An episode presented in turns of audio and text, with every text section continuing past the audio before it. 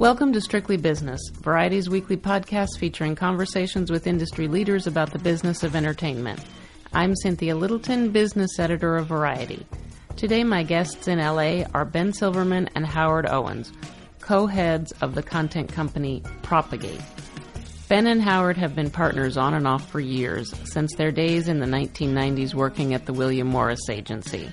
Today, they have big ambitions to build Propagate into a major player in the global content arena.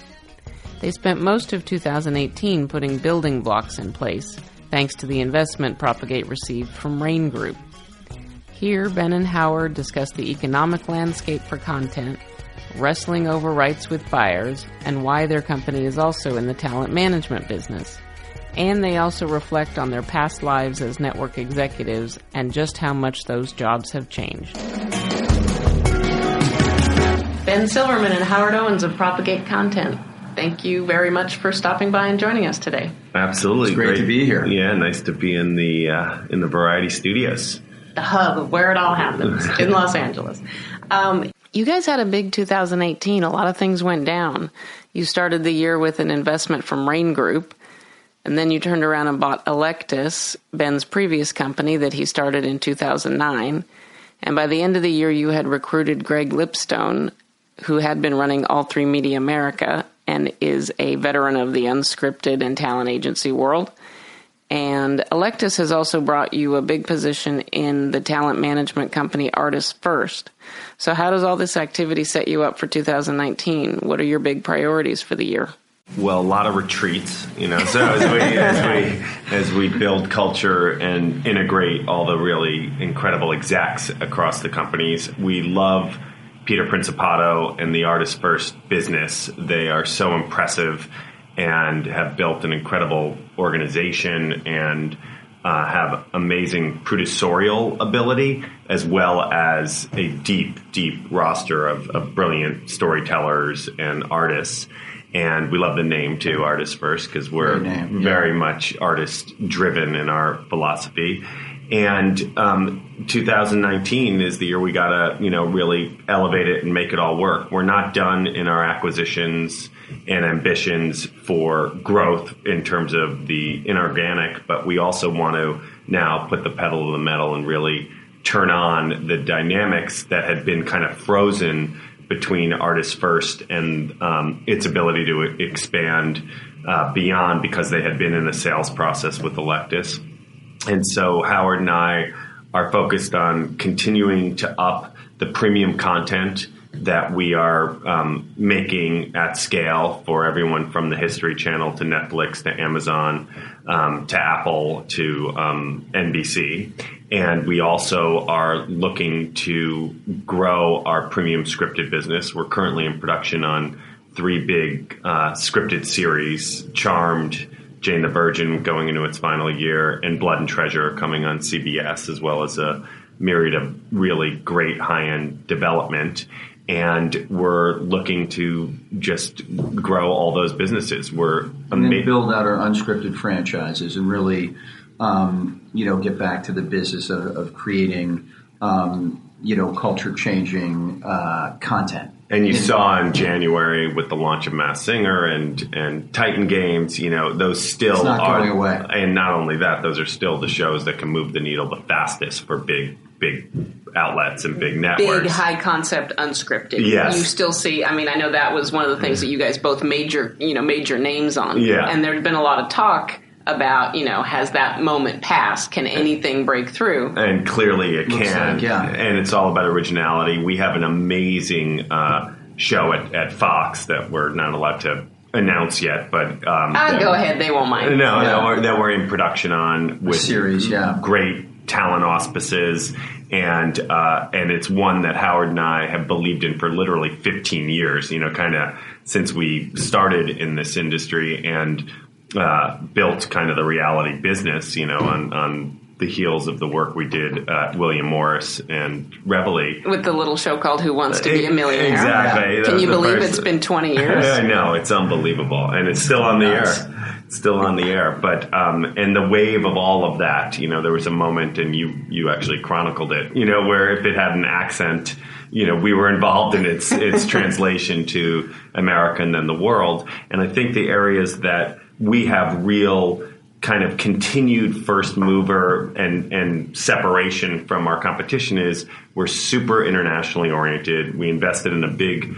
international company as well called Incognito out of France. We have a partnership in Brazil with Formata, and we are growing our international um, platform. We're in production on Spanish language series, on French series. We had the November 13th documentary series on Netflix this summer with the Naudet brothers. Indian series. And based uh, on a format that's uh, about to be made in India, going into production. I just heard this morning. Yes. Very exciting. In, in Brazil as well, uh, second season in Portuguese. So you know, Are these for like Netflix or for streaming? They're for all different kinds of outlets. So the Indian one is for Amazon, the French one was for Netflix, the Spanish language one is for Netflix, and the Brazilian one was for Brazilian uh, broadcast television, actually.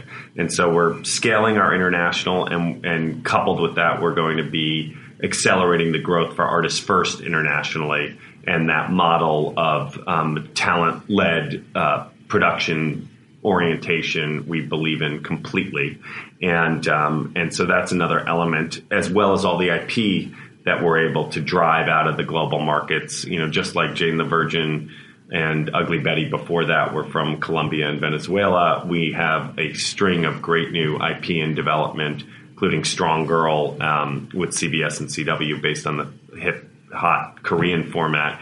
And we continue to kind of identify, I think, the best of the international market for translation, but also as we did in selling our shows internationally, are doing it in, in reverse. But the key answer to your you know question is in acquiring Electus, Notional, the Big Breakfast franchise, which makes Adam ruins everything, yeah. and um, Artist First, as well as a minority stake in Authentic, the management company in New York, which hasn't been reported on. We want to integrate these into a you know creative led, talent led global studio model for the future.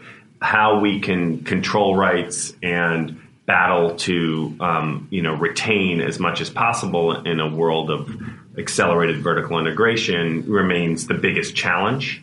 Um, and we're looking at ways to do that and to accelerate those opportunities. You know, we had used advertisers a great deal in the kind of previous decade to to align with around that and we're still wide open to and interested in figuring out how they come back to the table. In terms of been, bringing them in as financing partners from the get go, exactly, or co-producers, marketing, or finance, co-producers, support. exactly. And uh, they are clamoring because uh, for reentry into a system that's kind of been closing them out on in Netflix, Apple, and Amazon's ecosystems, where they're not invited or welcome at the table. And so we think there's opportunity there as well. And with Greg Lipstone's uh, arrival, you know, having another senior level executive to support Howard and I and help um, really, you know, run the, run the day to day operations while we're building it out. And also the brilliant executives we've brought in from Electus, Drew Buckley, who's done a great job at Electus and is now part of the organization also, and you Senior know, seeing, management team, yeah, and seeing that through, and then the incredible capacity of the executives inside um, Artists First. You know, we don't just think of them as managers; we think of them as executive talent, and Brian Dobbins and David Gardner and Joel Zadak and uh, Peter Principato uh, uh, across the board. You know, have such deep relationships, access, and insight into the industry, and and that's something we're excited to unlock more than their kind of quotidian, you know, business of the generation before in the management side. The percentage business yeah, of representing talent. It, exactly. Yeah. Um, let me. I ask all the producers that I talk to these days this question. Clearly, the the you know the the business models in the industry are are changing seismically. You two are, were both so far ahead of how the business was changing. You know, going on twenty years ago. But now it really feels like it is becoming a business of upfront money as opposed to back end success. Yeah. How does that change the way you guys go about doing your business? is television becoming a cost plus business for for producers making money, independent producers such as yourselves?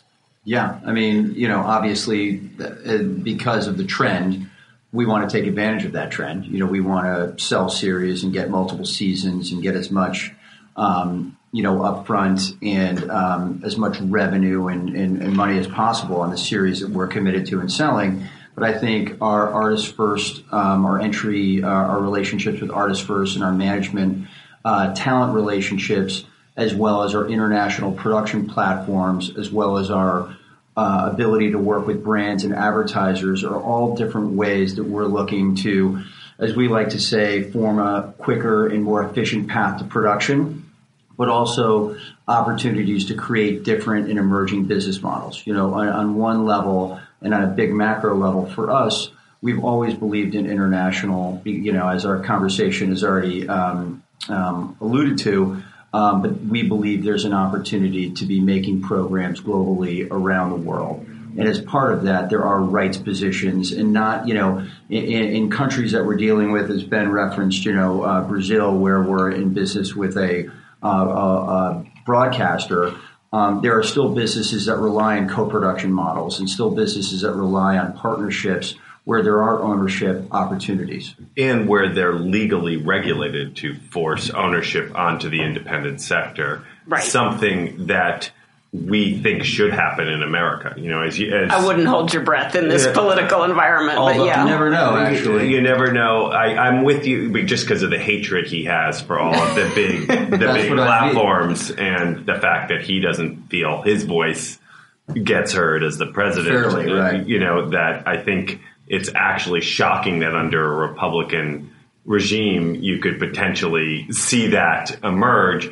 But regardless, there is a moment in time, I think, with the conversation ongoing about the consolidation now affecting what consumers see and the clear directive of all these media platforms to kind of come out with one version of a, of a conversation it is going to be a moment where we need to go backwards and create independent sector and independent voice again. And we, we believe in that from the success of how content can develop and arrive and connect with an audience, that it can't just all be two headed babies fed from the same right. machinery. Six companies that are going to control. Yeah, and, and it's so dramatically literally. different in the UK, where literally by law there is a, there's very strict rules. Like the United States had 30 years ago. we were involved ago. as agents in helping develop PACT strategy back 20 plus years ago to right. get a quota of 25% fed through the independent sector where they were owning the rights. Part of it is based on the fact that the BBC was funded by the government and Right. The net result of it was, though, that those companies became so successful, an export market developed because they cared about every penny more than a large conglomerate would, holding on to multiple rights that it may not exploit. And then those companies drove value on the alternative investment market, which is, you know, kind of the NASDAQ of London, and billions of dollars of wealth were created, jobs were built, mm-hmm. and there's a real narrative uh, to that that has worked in other markets. So we continue to invest in those markets mm-hmm. as well because they're places where the rights disposition is is better suited for producers. But I think to answer your question directly, it's requiring us to think a little differently. It's requiring, as Howard said, that cre- creativity around business models, yes, but we need to get more volume on one hand yeah. because it's the only way that it can equal what we're losing on the back end, right. and we still need to play the game for the big hits. We need to take risk up front, spend more money on development, build bigger packages in house so that we can leverage the marketplace to retain rights where we can. Do you? I mean, the the sense my sense is that it's it's becoming a very monolithic business and you go into Netflix and you go into CBS, you go into NBC Universal and they say, "Great, we'd like that. We'll pay you we'll pay you this and we'll pay you can take your 20% or 30% on top and we'll take everything." But is there more negotiating room if you if you walk in the door with IP that well, they really want? I was going to I was gonna actually uh, Ben and I played phone tag on the way over here. So on, on the way over here, I'm on on the phone with a UK partner who is in production on a series for us in the UK that we're Oh, yeah. making here, right? And, and so it's a great format. It's on broadcast network here, and he got a multi-episode order, and, and it's a big priority for us, the show. And so uh, we're obviously taking out our big new projects now at the top of the year. We've been uh, working and developing and packaging and doing all that. And so on the big project, that one of the big ones that we have, um, we have a UK and a French partner who want to are, are desperate to take it out. And I, you know, we need to figure out. It's probably these are one's broadcast and one's not. We need to figure out whether we want to. Traditionally, five years ago, we would of course had them go at the same time because if they sold it in France or if they sold it in the UK, that would be better for us across the board. Now, if we want a Netflix or an Amazon purchase, we may not want those rights off the table. Right. And so that definitely changes the way we're thinking. Doesn't mean we won't do it though. But Right. but if you have the the right leverage or ability or partnership approach to the network, you can still retain rights. And the studios are still trying to monetize rights all the way down the revenue stream. We make a lot of programming for the CW, and CBS Studios and Warner Brothers make their money off the network. That's why they keep it in business Off of and the shows, off the selling, shows yeah. and exploiting it off of the CW. And CW made a really strong Netflix deal that also benefits its studio partners and therefore its rights participants. And the most money um, most people have made is being a participant on a studio's exploitation of a big time Right. broadcast show. That is definitely under threat but you would still rather be participating in the Big Bang Theory than owning, you know, a big Netflix Apple premium show. And we're just trying to have the right mix of those Yeah. shows. Will there be a place that actually exploits those?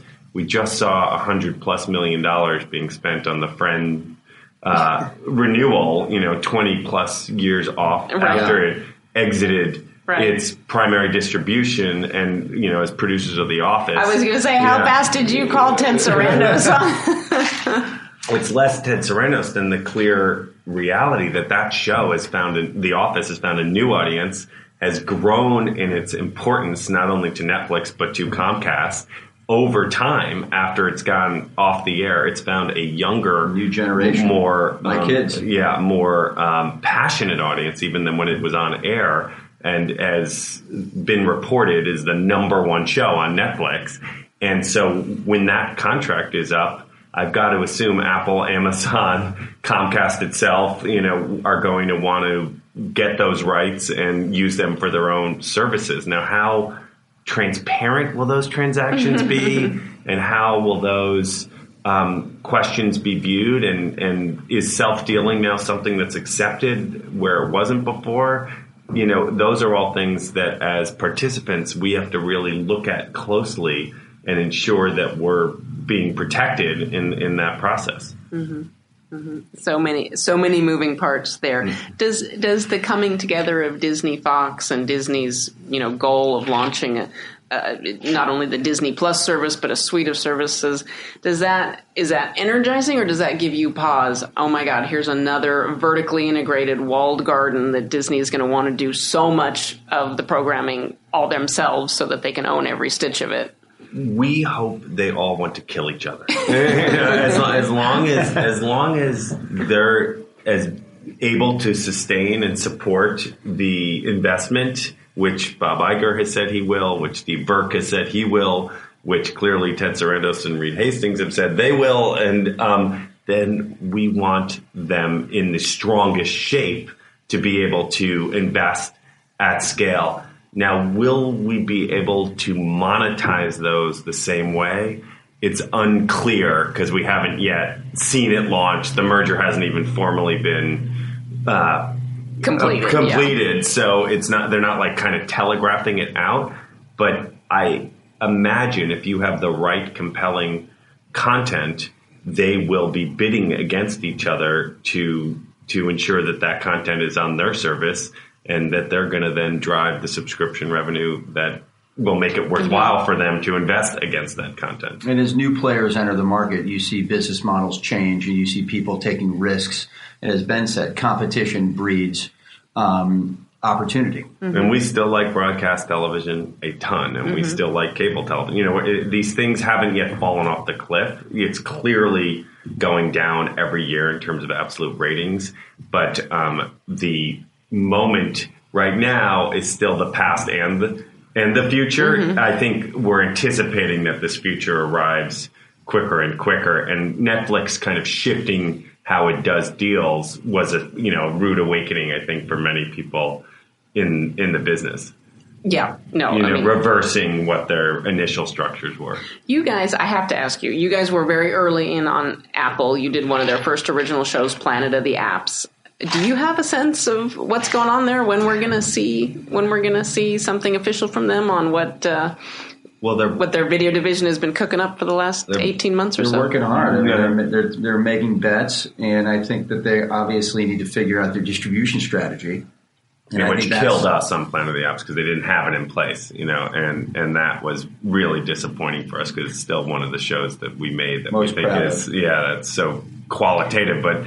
If you build it in the middle of the forest and no one sees it, doesn't matter. You were the canary in the, In the- coal mine. yeah. totally, and Do you own that show? Do you do you own with that show? With Apple, who Mm-hmm. controls its exploitation, unfortunately, uh, for us, because otherwise you would be seeing it all over all over the world. Um, it, with uh, with Apple, among others, though, it needs to play out. Like we, Yeah. it's not clear yet. You know, they're obviously investing in development and executives, but it's not yet um, a transparent strategy. It's not something that as you bring them content, they're explaining to you how they're going to exploit or distribute it. I think they get away with a lot with the halo of the brand having some kind of equity in our community, not just not just in the technology tech community.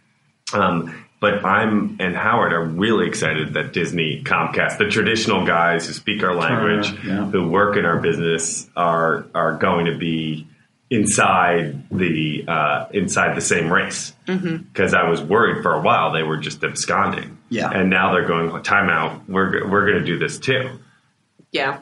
Yeah, no, it's a it, it, 2019 is it should be it'll be very interesting to see you know how the landscape has changed just in, in And the, I in just the think of months. something like Mary Poppins, which my children discovered through the Lin Manuel version, and then you're back at home and we're buying and ordering the Dick Van Dyke version, and you know that's a pretty valuable uh, property, you know, and you start to think, okay, and now if you close it in for one fee instead of having to buy it twice, which we did the, over the holidays, Right. you could be getting it all. Um, we'll be paying for that, you know, and uh, as a family, and so there's a lot, and you can't, you know, discount Star Wars and and other things, and with Universal and NBC and Comcast, and there's some amazing assets, and then you know, I wouldn't undercut the value and the opportunities with Showtime and CBS All Access. You know, even the small players mm-hmm. have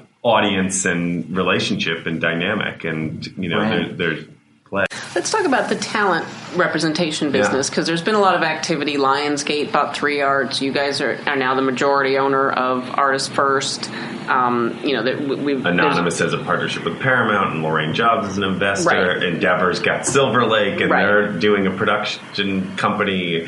Paul Lee's working for CAA, uh, trying to you know produce Right. and As package backed by TPG. You know, so it's all all the MRC has overall deals with UTA and Management Management 360. 360. You know, so Yeah, there's it's a, there's a lot of coming together here. Yeah. But do you for artists first was there is the just the, the pure traditional representation business is that still a business? Is that is that something that gives you a, a nice foundation? Completely. Like hmm. the value of talent in this next iteration is not going down, it's going up. And you've seen it in some of the mega deals that some of the platforms are making to secure talent the Ryan. Murphys and the Shonda Rhimes. and the Kenya Barris, who um, is represented by Artist 1st Um, and so, good timing. yeah, so the actual value uh, proposition for these brilliant creators has gone up. In terms of um, how they participate and are compensated. So we completely believe in that, and also how they can be unlocked into these new businesses. You know, it, whether it's Kate Hudson doing Fabletics, you know, or whatever those kind of uh, partnerships are in brand building, I think we've also witnessed the past 10, 15 years this kind of age of celebrity as entrepreneur. And so, the 360 approach. Exactly, yeah. to these really connective uh, talent and celebrities who actually have this direct consumer relationship that's opened up through social media and active Instagram and uh, conversation to their consumer and audience and fans. And all of that is super interesting to us inside the talent business as the talent business, separate from the talent business as a place to build productions and content. Well, How did the Raine relationship come about? Um, we knew Joe Ravitch a very long time and he had pursued doing a deal um, with me for years. And after Howard um, had made, do you want to talk about the A and E? Yeah, the A and E came in, you know, first, and um, I had had, um, we have had a long relationship with, um, you know, Nancy and Paul and team, and so um, they came in, and Ben consulted me through that process and that um, was in 2015 when you were launching the company. Exactly. You partnered with A and E Networks. I partnered with A and E Networks, and um, thankfully had my consigliere and mentor um, advise me through that process. But I, I, had thought at the time, as did Ben, that it was smart to have a distribution partner. It was smart to have a partner who is in the um, you know content distribution game, who needs um, producers, creative producers, and needs you know um, great IP, and that was a real. So that that was the first kind of peg of um, the building of the company. And um, as as Ben joined formally and, came in, we we um, we had proved to A and E pretty quickly that we were a growth opportunity for them. You know, and they they at the time were investing in, in addition to Vice we're investing in a lot of different creative producers and, and different types of businesses. Ours, I think, transcended pretty quickly. And um, with that, they wanted to grow, and we had often, you know, thought that that was just a beginning. And I think Ben um, had been hit on by a lot of people to begin organizations. You know, a lot of uh, big multimedia, international uh, um, media players um, had been pursuing Ben, and I think that um, my relationship with him, I think that he saw um, a, a, friend and familiar um, believer in, in, the business and how we want to grow it. And um, Ben, you know, you talk about Raine because that was really Joe and Ben had, had a long-standing relationship. And uh, as much as we did want to grow, we were not pursuing, once you joined us, we were not pursuing opportunities. We were kind of growing and organically, mm-hmm. and the mm-hmm. business was sustaining and quickly, you know, evolving. Um, I think that Raine proved to us to be long term players versus traditional kind of bankers you know, looking to, um, to to come in and exploit an opportunity. I think they're they're long term growth players, and we look at this as an opportunity to grow a long term business and something that um, you know we can believe in and, and, stay a part of and grow. And with you know the people who work for us and even you know our children you know to be part of it. And, and I think Raine has that kind of similar sensibility. They believe in content yeah, yeah and, and clearly by way that where they have parked some of their money exactly. with Imagine, with Imagine and, yeah. and, Matt and Trey, Matt mm-hmm. Parker and Trey, um, Trey, Parker and Matt Stone,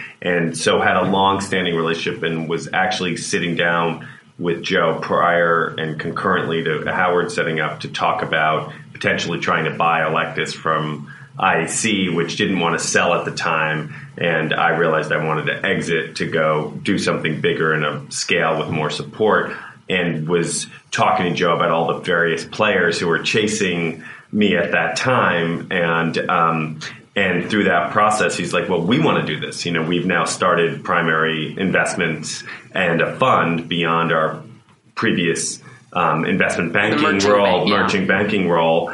And uh, Joe Ravitch, Jeff Sine, Eric Hodge, Heather Steinman, the the people we met there were all just so intelligent and great. We love that they were so internationally oriented themselves. They have LPs from all over the world, from Mubadala in Abu Dhabi to WPP in New York and London, and offices all over the world as well with people who are not only supporting our business but are actually out there every day thinking about it as as investors in the business and they, as Howard said, really get the business. This wasn't going to a company that ninety percent of its assets are in tires or right. or um, you know or non media or content related. These are people who knew intimately right. the way that our business operated, and their philosophy around this is there's this arms race going on, and you guys are bullet makers. Imagine's a bullet maker. Matt and Trey mm-hmm. are bullet makers, and if and if we can thrive, you know, there's going to be a need for the product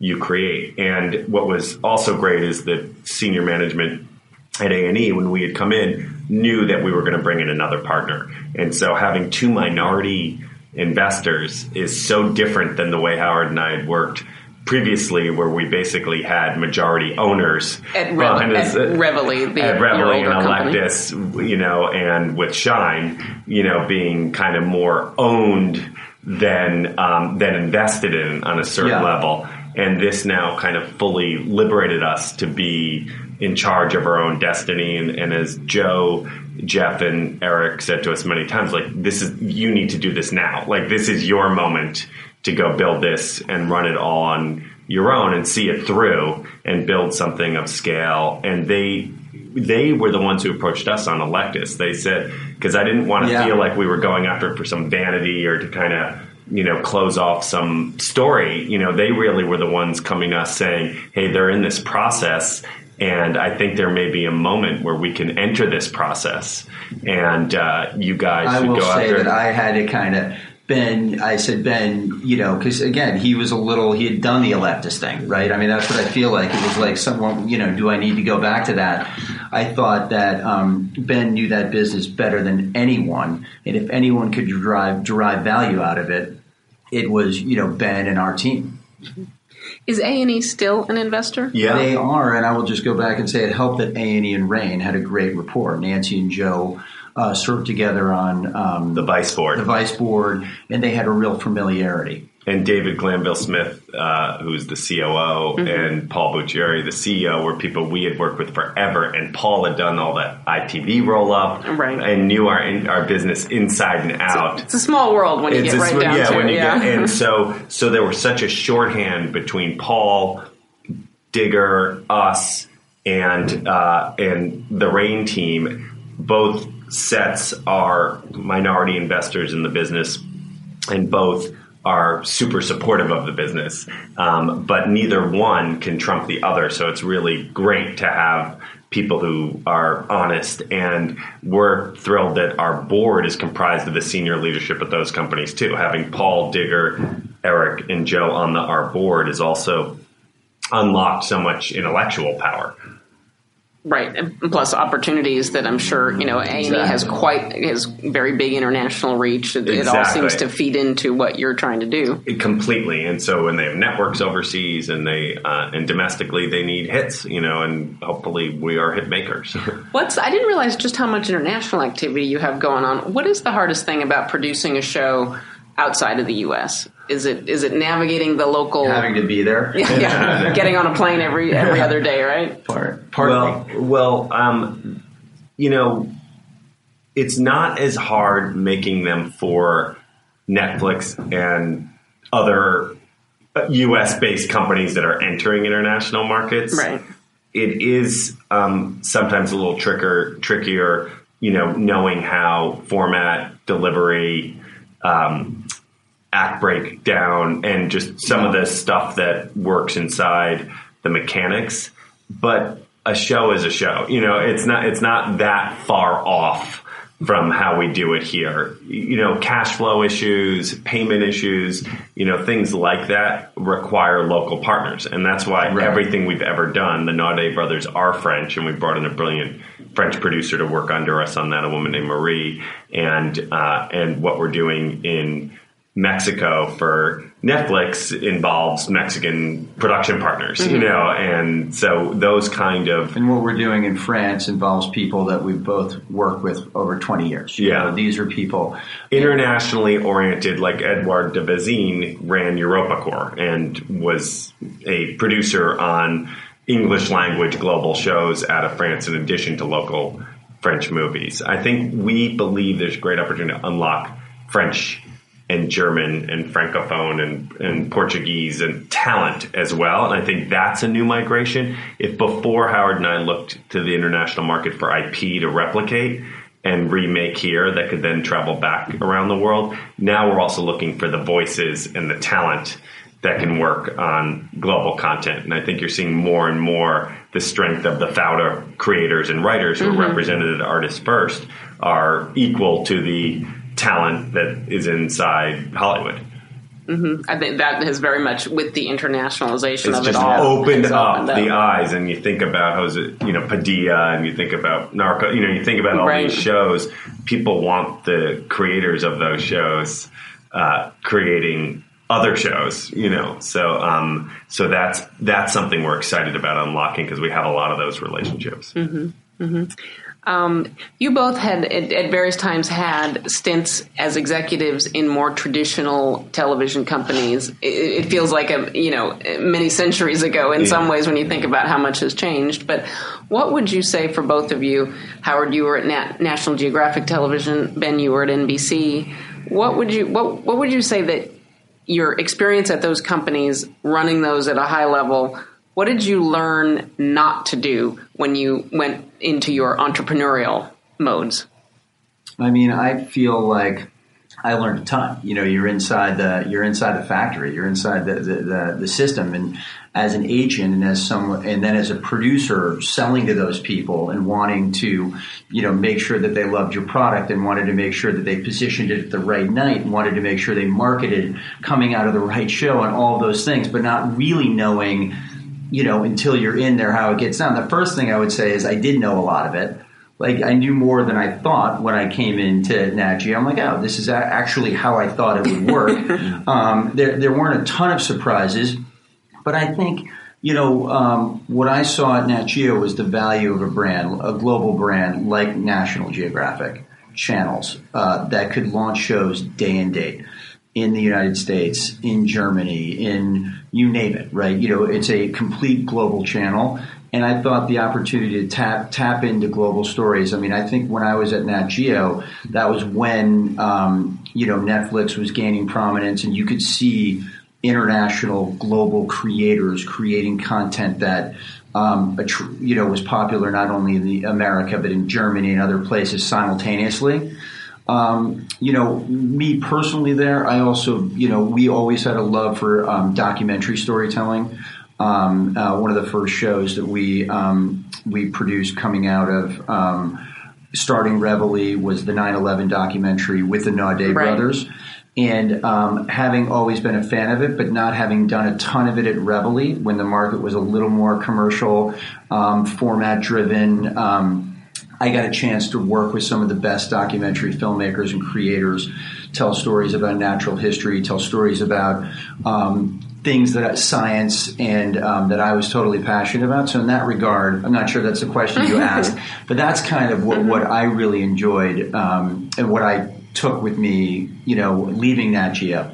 And, and, I think taking out of those organizations and applying it into an entrepreneurial environment, one of the key elements is understand your buyer, you know, and the totally. depth of knowledge we have around their issues, their needs, and their accounting, you know, very simple things that are kind of behind the curtain to most suppliers and producers and how a broadcaster or a studio does its accounting, does its budgeting, does its assignments, you know, all of those things help us be better sellers and know where we can kind of position something for the long haul for a partner. It's one of the reasons that I had such a shorthand with Mark Pedowitz at the CW because I recognized how his ad sales matrix worked. I knew the importance of that Netflix partnership. I knew that his studios were actually his bosses, and you know, and ways in which you can help navigate that and deliver on that is uh, is something that we brought to our entrepreneurial side, and um, and then I think there's also ways in which you can call bullshit on somebody sitting in the other seat because you know that's Yeah. actually not the way it is and no you do have pressure to do this and and we can kind of shortcut a lot having been in those jobs and recognizing both the needs the challenges and the lies that are sometimes uh, told to the out, told told to you on the outside. we were always kind of we were always very prepared in when we were going to sell a show and produce a show for a network. We knew the network i will say um, as a buyer and sitting in the chair it's shocking how many people come and pitch you who've never watched your channel who are bringing you something. And, and so I think part of it, I think, I think, and I think part of what's challenging like we, we don't quite understand everything going on at Netflix. We don't quite understand everything going on in some of these other new emerging platforms because they don't know, you know, and that's and that's part of it in how you think about something or anticipate, you know, where somebody will buy or um, support your content, it's hard when they don't actually have those answers themselves. They're trying to figure it out As they go. go, and Yeah. as show by show, as it were. Yeah. Yeah. Is there anything out there? I know this is a, this is a tough question, but I'm going to throw it out anyway. Is there anything out there that would entice either of you to go back to a traditional media company to run a traditional channel or a studio, or do you just love being entrepreneurs it's not right on my now? hit list it's not on my hit list Um, I think there, like, I wish uh, when I was at NBC, it had been Comcast who owned NBC and not an NBC built for sale. Um, I think that there are some opportunities to really invest a ton in content that are appealing. Like it frustrates us a lot that ideas we know will work have to sometimes hit a wall that you know we're not in control of, of opening. Um, that being said, neither Howard or I want to go uh, work in that kind of rigorous, you know, uh, regimented, closed environment.